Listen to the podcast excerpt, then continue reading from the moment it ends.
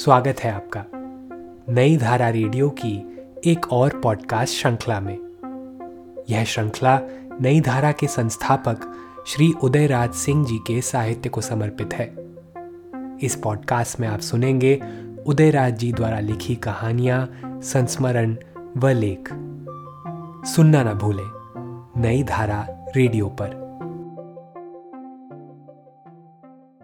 आज अगस्त सितंबर उन्नीस के नई धारा के अंक में छपा शोक संदेश।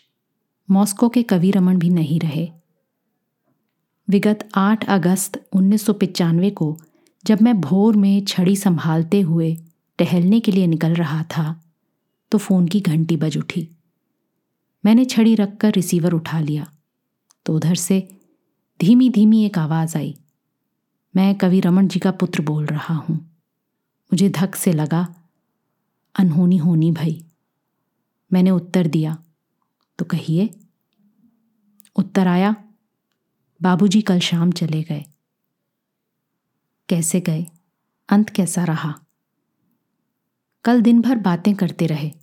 शाम को एक घूंट पानी पीकर आँखें बंद की तो बंद ही रह गईं, फिर न खुली। कब घाट जाइएगा? नौ बजे। अच्छा थोड़ी देर में आ रहा हूँ। फिर मैंने छड़ी रख दी। बाहर ही सहन पर टहलने लगा। बहुत खोया हुआ। अपने में ही डूबा डूबा। छाछठ वर्षों का अतीत वर्तमान हो उठा। उन्नीस सौ उनतीस की जुलाई का महीना।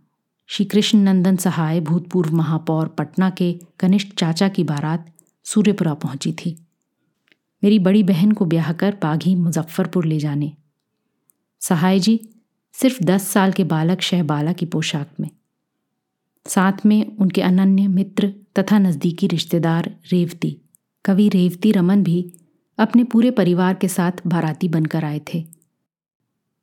तब से उनकी मृत्यु पर्यत सात अगस्त उन्नीस सौ चौरानवे तक मेरा उनसे साथ रहा।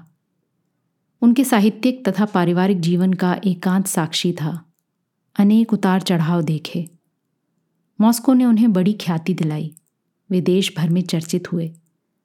उन्हें गालियाँ अधिक मिली। वाहवाही कम। विदेशी और सामंती युग जो था वो। फिर छायावादोत्तर युग के कवियों में बहुचर्चित हुए।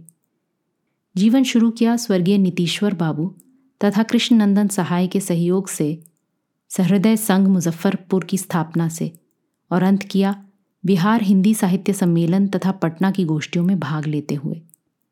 यहाँ उनके घर पर सदा साहित्यकारों का जमघट लगा ही रहता। जबान से तेज तर्रार, हृदय से कोमल। किसी पर नाराज़ होते तो उसकी धज्जी धज्जी उड़ा देते। खुश होते तो उसे झट दिल से लगा लेते। भीतर और बाहर से सदा एक। कोई भी जब चाहे, उन्हें साफ़ साफ़ पढ़ ले। कविता के साथ साथ गद्य भी लिखा, उपन्यास भी। आज तो अश्लील और श्लील की कोई परिभाषा नहीं। मगर जिस युग में ये शब्द परिभाषित होते थे तो उनके नॉवल अश्लील ही माने जाएँगे। मगर वो हृदय में घुसकर अपने पाठक को निकोरते थे और उनके नॉवल पचास पार उम्र की महिलाएँ भी मुझसे मांग कर ले जाती और कवर हटाकर तथा अपने जवान बच्चों से नज़रें बचाकर खूब मज़ा लेकर पढ़ लेती। जब ये बात मैं उन्हें बताता तो खूब हँसते और कहते, मैं अपने पाठकों को खूब पहचानता हूँ। यही बात ज़रा मेरे नुक्ताचीन भाइयों से भी आप कह देते।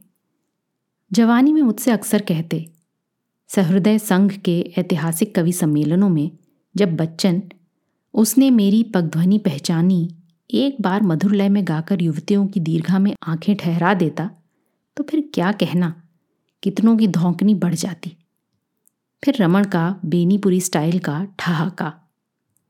और चौथे दशक में कायस्थों के गढ़ मुजफ्फरपुर में एक खलबली मच गई, जब एक प्रतिष्ठित कायस्थ परिवार के एक छोकरे कवि रमन ने वहीं के एक संभ्रांत खत्री परिवार की एक सुशिक्षिता तथा शिक्षा विभाग की निरीक्षिका से शादी कर ली। उस घोर रूढ़ीवादी युग में ये गुस्ताखी। मगर गुस्ताखी माफ़ हो, रिबेल का ही दूसरा नाम रमन है। और क्या लिखूं, कितना लिखूं? चंद सत्रों में छाछठ वर्ष समेटे नहीं जा सकते। हृदय, गला और आँखें अभी सब नम हैं।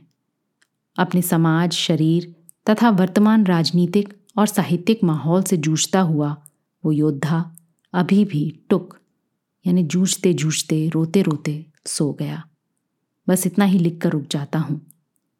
मैं कलम का एक योगी, मेरा दाम ना लगाओ। मेरी आँख में है गालिब। मेरे मन में है निराला। इस पॉडकास्ट को सुनने के लिए आपका धन्यवाद।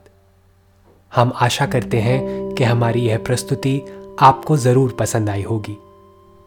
अन्य पॉडकास्ट्स, वीडियो इंटरव्यूज़ आदि के लिए नई धारा को सभी सोशल मीडिया प्लेटफॉर्म्स पर फॉलो करें। जल्द ही आपसे फिर मुलाकात होगी। धन्यवाद।